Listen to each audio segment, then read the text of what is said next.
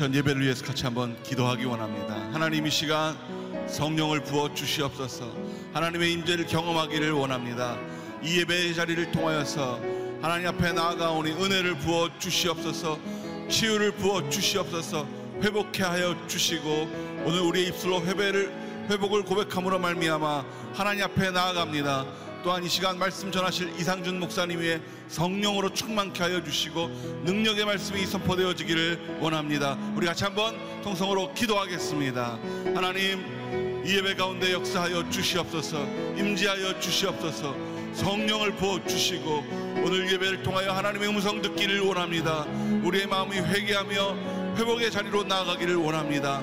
입술로 구하오니 하나님 회복시켜 주시옵소서 치유하여 주시옵소서 하나님과 친밀한 시간을 가질 수 있도록 역사하여 주시옵소서 또한 말씀 전하실 이상준 목사님 위에 기름 부어 주셔서 영육간의 강건함으로 능력의 말씀을 선포합니다. 하나님 이 시간 우리의 마음이 열려 귀로 들어 우리의 삶에 온전히 실천되어질 수 있도록 역사하여 주시옵소서.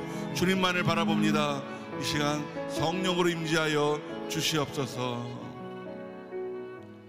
하나님 예배의 자리 가운데 역사하여 주셔서 우리의 마음의 문이 열리고 귀가 열려 주의 말씀을 듣고 주님의 뜻에 따라 온전히 변화되는 하루 되기를 원합니다. 이 시간 성령으로 역사하여 주시옵소서 말씀 전하실 이상준 목사님 위에 능력으로 기름 부어 주시고 입술로 선포되어지는 고백의 말씀이 우리를 변화시킬 수 있도록 함께하여 주시옵소서 감사하며 예수님의 이름으로 기도드렸습니다. 아멘. 오늘 함께 보실 말씀은 예레미야 48장 36절부터 47절까지 말씀입니다. 교독하며 읽겠습니다. 그러므로 내 마음이 모압을 위해 피리 소리같이 슬퍼한다. 내 마음이 또한 길 헤레스 사람들을 위해 피리 소리같이 슬퍼한다. 그들이 모아놓은 재산이 사라졌기 때문이다. 모든 머리가 깎이고 모든 수염이 잘리고 모든 손에 상처가 나고 허리에는 굵은 베옷을 걸치고 있다. 모압의 모든 지붕 위에 그리고 그의 모든 광장에 애곡하는 소리만 있다. 이는 아무도 원하지 않는 그릇처럼 내가 모압을 깨뜨렸기 때문이다. 여호와의 말이다. 모압이 어떻게 파괴됐는가? 모압이 어떻게 수치로 인해 그 등을 돌리고 달아났는가? 하고 말하며 그들이 울부짖는다. 그리하여 모압이 그의 주위에 있는 모든 사람들에게 조롱거리가 되고 공포의 대상이 될 것이다. 여호와께서 이렇게 말씀하셨다. 보라, 그가 독수리처럼 습격할 것이다. 모압 위로 그의 날개를 펼칠 것이다. 크리옷이 점령당하고 요새들이 함락될 것이다. 그날 모압의 용사들의 마음은 해산하는 여인의 마음 같을 것이다. 모압이 여호와에 대해 교만해졌기 때문에 멸망당해 더 이상 한 민족이 되지 못할 것이다. 모압에 사는 사람아 공포와 웅덩이와 덫이 너를 덮칠 것이다. 여호와의 말이다. 공포를 피하는 사람은 웅덩이에 빠질 것이고 웅덩이에서 나오는 사람은 덫에 걸릴 것이다. 내가 모압을 처벌할 때가 오게 할 것이기 때문이다. 여호와의 말이다. 헤스본 그늘 아래 도망자들이 무력하게 서 있다. 불이 헤스본에서 나오고 불꽃이 시온 한 가운데서 나와서 모압의 이마를 소동하는 사람들의 머리를 삼킬 것이다. 모압아 내게 화가 있도다. 그모스 사람들이 멸망당했다. 내 아들들이 포로로 잡혀가고 내 딸들이 포로가 됐다. 그러나 내가 마지막 날에 모압의 포로를 다시 돌아오게 할 것이다. 여호와의 말이다. 모압에 관한 심판이 여기서 끝난다. 아멘. 하나님이 깨뜨리시는 자고하고 오만한 그릇이라는 제목으로 이상준 목사님 말씀 전해 주시겠습니다.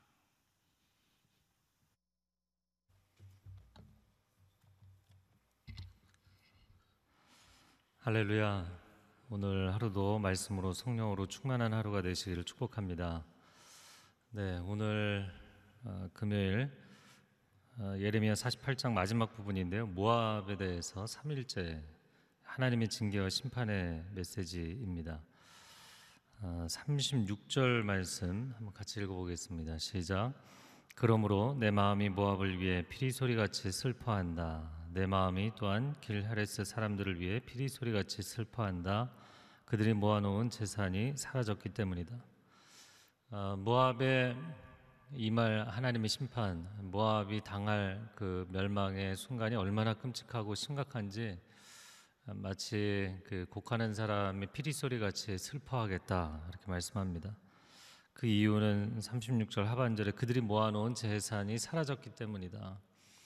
어, 그들이 가졌던 뭐 국제적인 명성, 그들의 어, 농산물의 포도주의 국제적인 명성, 그들이 쌓아놓은 명성이 이제 다 무의미해지기 때문이죠. 공든탑이 무너진 것입니다.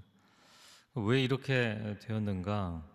38절 하반절에 38절 같이 읽어볼까요? 시작. 모압의 모든 지붕 위에 그리고 그의 모든 광장에 애곡하는 소리만 있다. 이는 아무도 원하지 않는 그릇처럼 내가 모압을 깨뜨렸기 때문이다. 네, 그 모압에 대한 심판 뭐 어, 사실 뭐 설교자로서 욥기 같은 본문 이제 한 뭐 두세 달 설교하면 어, 굉장히 어렵죠. 어, 그래서 그냥 하루하루 정말 하나님 어, 성도들에게 이 백성에게 어떤 메시지를 전해야 됩니까? 그런 기도하는 마음으로 준비하는데 이 모압이 3일 차 되니까 제가 마음이 간절해지더라고요. 도대체 저는 모압에 대해서 더 이상 할 말이 없습니다, 하나님. 아, 그런데 이 38절 하반절에 이 표현이 굉장히 마음에 아, 감동이 되고 와닿았습니다. 아, 왜 그러냐면 이는 아무도 원하지 않는 그릇처럼 아, 내가 모압을 깨뜨렸기 때문이다.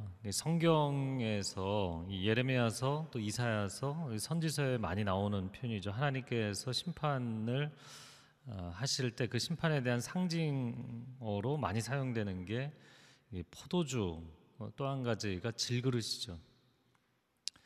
어, 그 질그릇을 깨뜨린다는 개념. 이 질그릇은 한 번 깨뜨리면 회복이 안 된다. 이거 뭐 다시 복구 불가능해요. 그 조각들을 그 파편을 뭐 어떻게 다시 모으겠습니까? 그래서 하나님의 뭐 징계, 분명한 심판을 상징하는 것인데 또 한 가지는 하나님의 주권적 섭리를 상징하는 것이죠.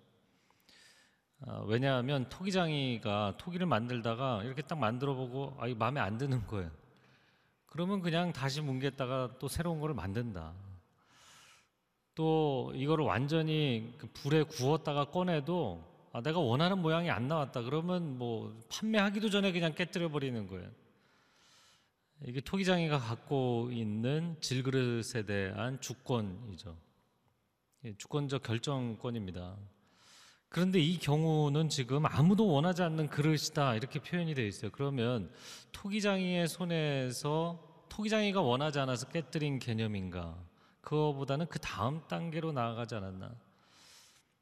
토기장이가 그 그릇을 세웠어요. 그런데 그 그릇을 아무도 사용하려고 하지 않는 거예요. 아무도 사가려고 하지 않는 거예요.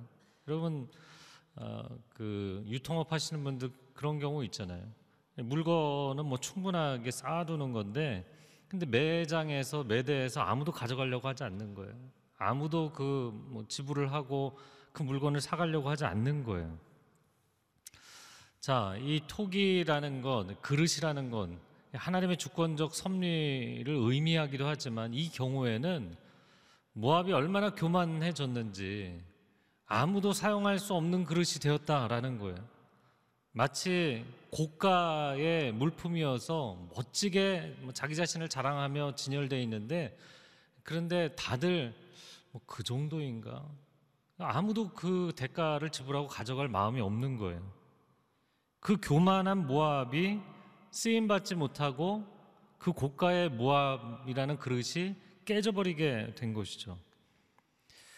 어, 예언서 또 역사서를 이렇게 쭉 보면서 많은 사람들이 어 이거 하나님이 이렇게 정하셨는데 그러면 뭐 인간이 무슨 소용이 있느냐 하나님 탓을 하는 경우들이 있어요. 그때마다 제가 반복적으로 나눴던 메시지는 저를 한번 따라해 보시겠어요? 역사는 하나님과 사람이 함께 만들어가는 것입니다. 하나님의 주권적 섭리와 또 역사 경영이 있지만 우리 각자에게 자유의지를 주셨잖아요. 그것은 각 개인에게뿐만 아니라 가정에도 기업에도 국가와 민족에게도 마찬가지입니다. 자기 주도적 결정권을 하나님이 허락하셨거든요. 역사의 파트너십으로 우리를 부르신 거예요. 아, 그런데 우리가 그 하나님의 섭리와 하나님의 은혜, 하나님이 우리에게 허락해 주신 기회를 날려버리고 교만에 빠지고 감사하지 아니하고 배은하고 그러면 그 극단으로 치닫으면 결국에는 낭떠러지 앞에 서게 된다는 거예요. 아무리 고가의 그릇이 되어도 결국에는 하나님도 원하지 않으시고 사람들도 원하지 않는 그래서 버려지고 깨어지는 그릇이 되고 만다. 내가 모압을 아무도 원하지 않고 사용하지 않는 그릇처럼 깨뜨려 버렸기 때문에 그들이 이 심한 심판을 당하게 됐다. 자, 디모데후서 2장 20절에서 21절에는 이런 말씀이 나와요.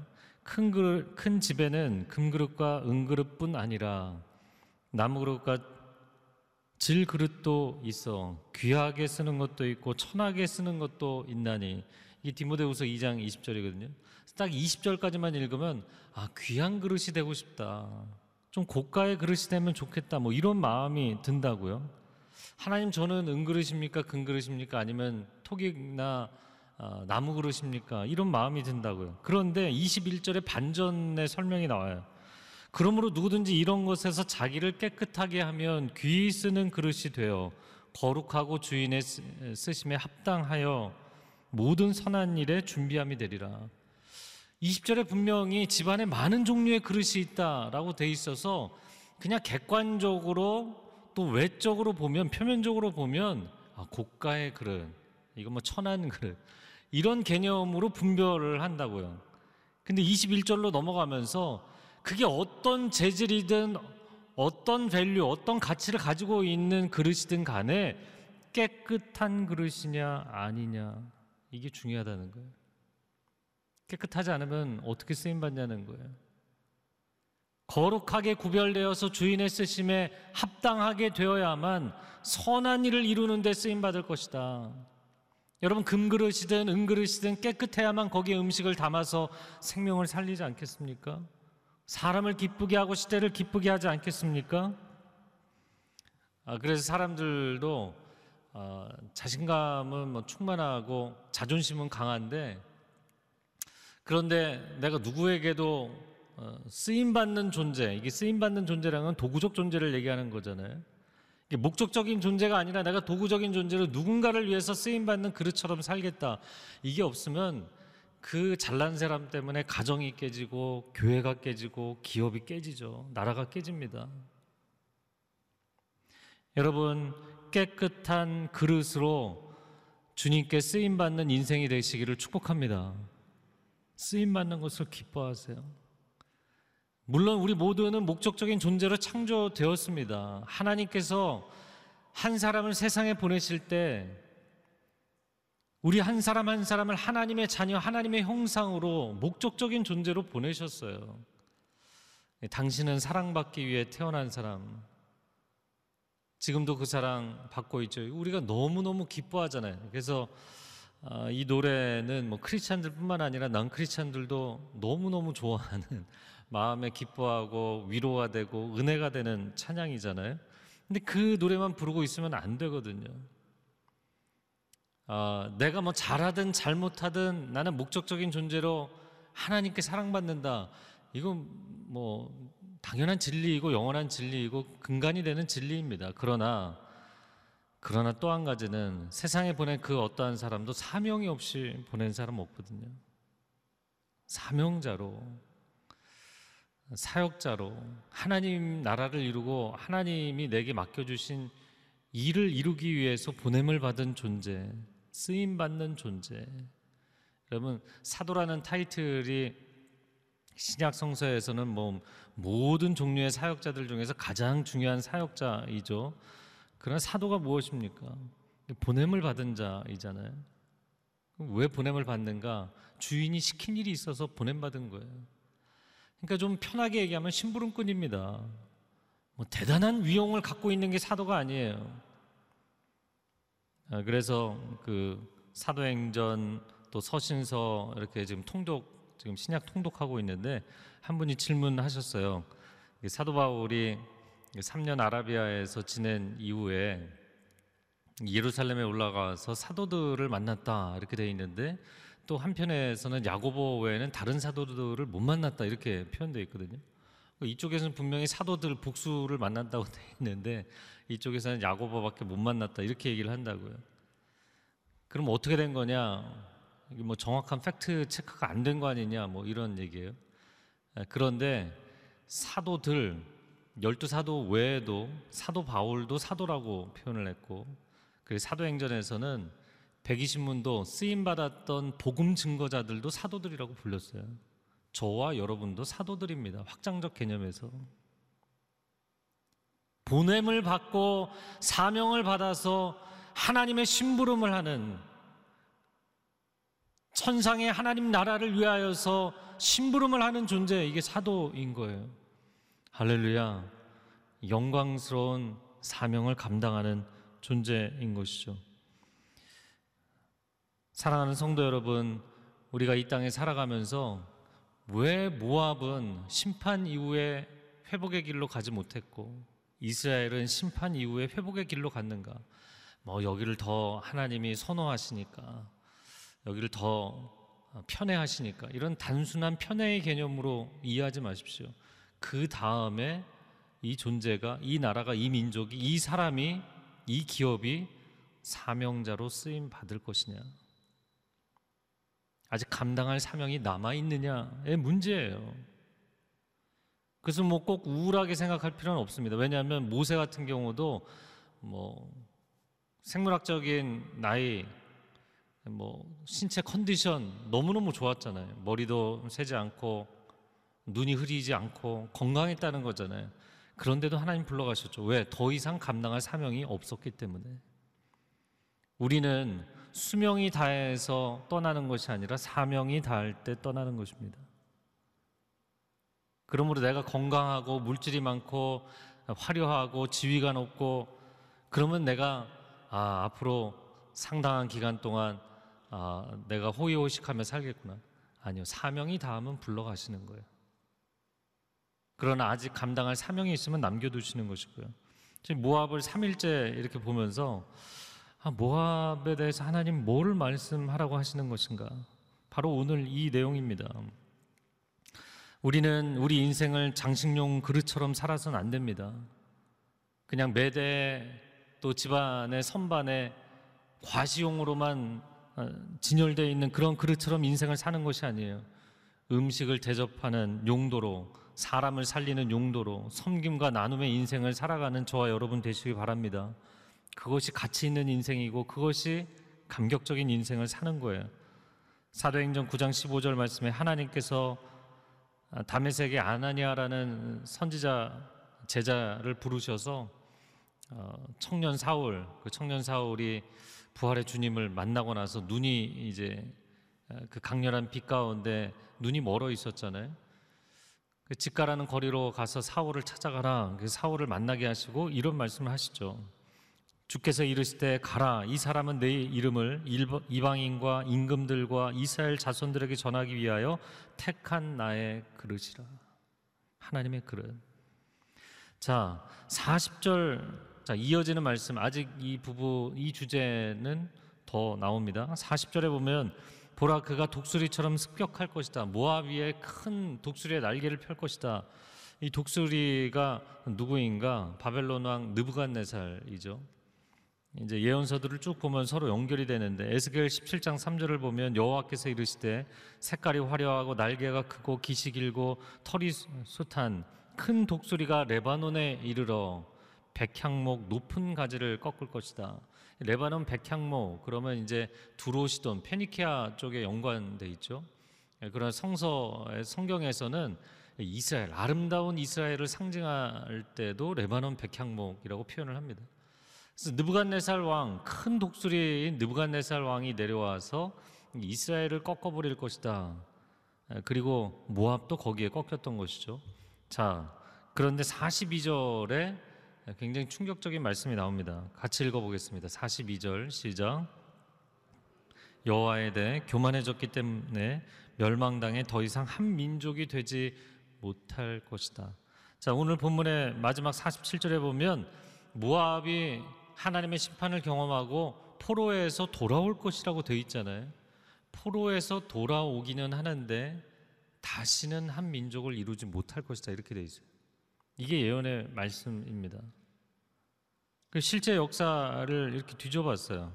보니까 느부갓네살 왕에게 기원전 6세기에 멸망당하고 그리고 포로에서 돌아왔어요. 이스라엘도 이제 70년 만에 돌아왔는데 모압도 돌아오게 됩니다. 근데 기원전 4세기 나바테아인들에게 나바테아인들은 아라비아 반도 쪽에 더 치우쳐서 있었는데 그 나바테아인들에게 영토를 빼앗기게 되죠. 그 당시에 이제 에돔도 빼앗기게 됩니다. 아, 에돔도 나바테아인들에게 영토를 빼앗기게 됩니다. 그 나바테아인들이 이 아라비아 쪽에 있는 족속들이 밀고 들어와서 어, 이 사해, 염해 남쪽과 동쪽 지역을 그 영역을 차지하게 되죠. 그리고 나서 모압이 국가로서 다시 일어나지를 못하게 됩니다. 이스라엘 같은 경우는 2000년 만에 다시 일어났잖아요. 모압은 다시 일어나지를 못했어요. 오늘날 이 지역 요단강 동편 지역을 요르단, 조르단이라고 하죠. 수도가 암만입니다. 암만. 아, 암만에서도 굉장히 중요한 그 선교 사역들이 많이 진행이 되는데 이 암만이 왜 암만인가요? 원래는 고대에는 라빠성이에요. 암몬의 주 수도였던 라빠성 굉장히 강한 성읍이었죠. 두 개로 구성된 성읍이었고 다윗이 굉장히 공을 들여서 점령을 했던 도시죠. 근데 그 라빠성이 암몬으로 돼 있고 그 모압과 암몬 지역 북쪽으로 아람 지역까지 다 요르단으로 통합이 됐어요. 그래서 모압은 암몬 사람들에게 흡수가 됐고 그들의 국가, 그들의 민족을 온전히 회복하지 못했어요. 이제 말씀의 결론을 내립니다. 47절 마지막에 보면 모압에 관한 심판이 여기서 끝난다. 심판이 끝나고 포로기한도 할 것인데 그러나 다시는 일어서지 못할 것이다. 이게 모압에 대한 하나님의 예언의 종결입니다. 심판이 끝날지라도 다시 회복이 있다면 소망이 있는 것이죠. 이스라엘의 역사는 그런 것이고요. 모압은 심판 마침표 끝이에요. 우리 인생은 어떤 길을 가게 될 것인가? 여러분 제가 이번 주 중에 욜로에 대한 이야기 했는데 You only live once. 너 인생 한 번 사는 것이다. 이 현세주의잖아요. 한 번으로 끝난다. 이거를 우리 입으로 이야기하는 게 그게 사상적으로도 참 위험한 것이고 하나님의 영원의 관점에서는 역사 경영의 관점에서는 굉장히 위험한 얘기예요. 하나님이 회복하시면 죽은 자도 다시 일으키시는 거예요. 2000년 동안 주권을 잃어버렸던 나라도 회복하시는 거예요.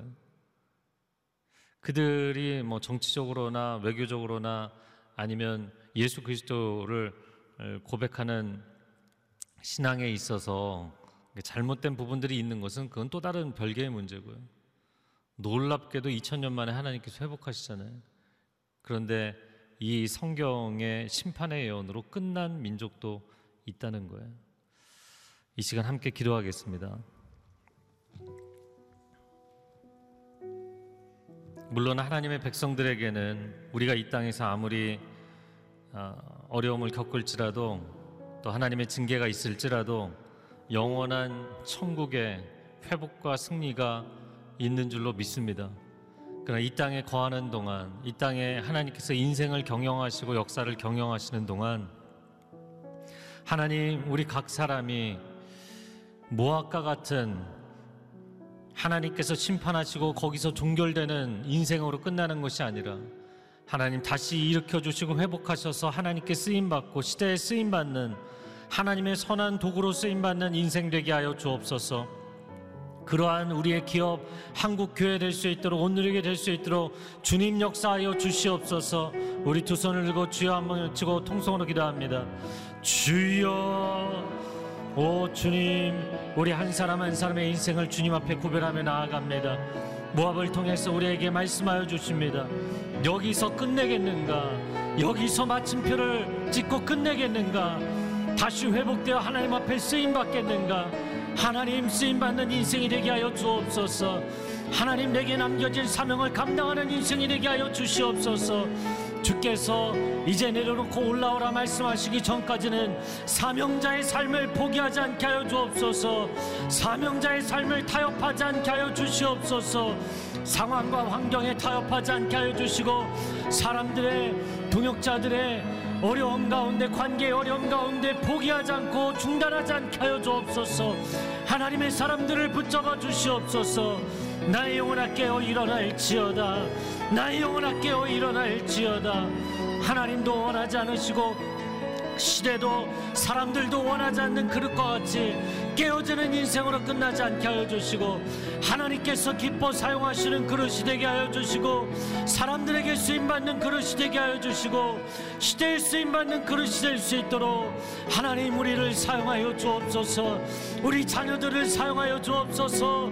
한국교회를 다시금 사용하여 주시옵소서. 오 하나님 이 나라의 민족의 교회들을 긍휼히 여겨 주시고 정결하게 하여 주시고 주인의 쓰심에 합당하게 하여 주옵소서. 디아스포라 교회들을 붙잡아 주옵소서. 미주에 있는 교회들 중국에 있는 교회들 일본에 있는 교회들 남미와 유럽에 있는 교회들 아시아에 있는 교회들을 사용하여 주옵소서. 하나님 전 세계 열방에 있는 교회들을 사용하여 주옵소서. 우리를 긍휼히 여겨 주시고 다시금 하나님의 영광을 위하여 생명의 복음을 위하여 쓰임 받을 수 있도록 주님 우리를 정결케 하여 주시옵소서 정화시켜 주시옵소서 하나님 이 코로나 팬데믹, 팬데믹 으로 인하여서 전 세계 교회들이 대면 예배를 하지 못하고 많은 어려움 가운데 처해 있습니다.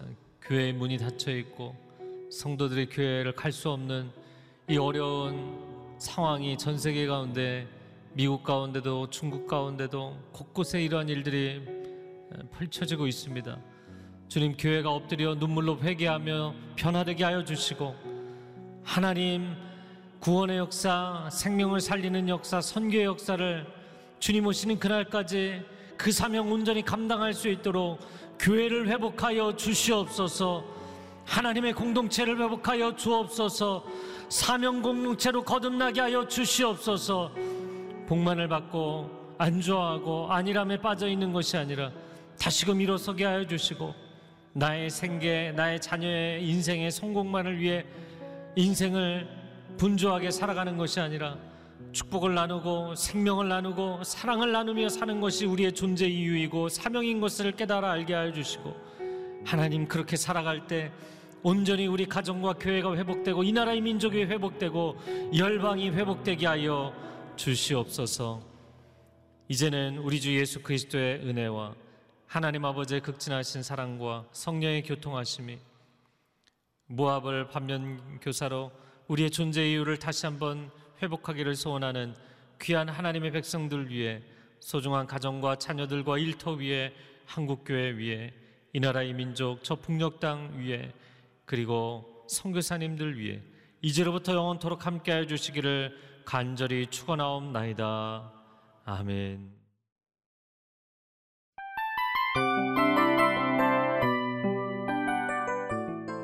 이 프로그램은 청취자 여러분의 소중한 후원으로 제작됩니다.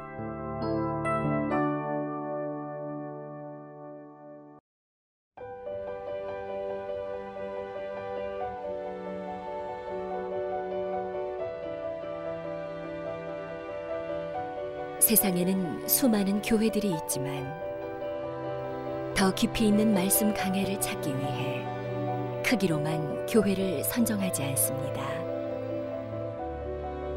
보다 좋은 영적 콘텐츠를 더 많이 나누기 위해 방송비를 받지 않습니다. 1년 365일 복음만 전하고 싶어서 우리는 광고를 하지 않습니다. 온누리의 복음을 땅끝까지 CGN TV와 함께 땅끝 성교사가 되주세요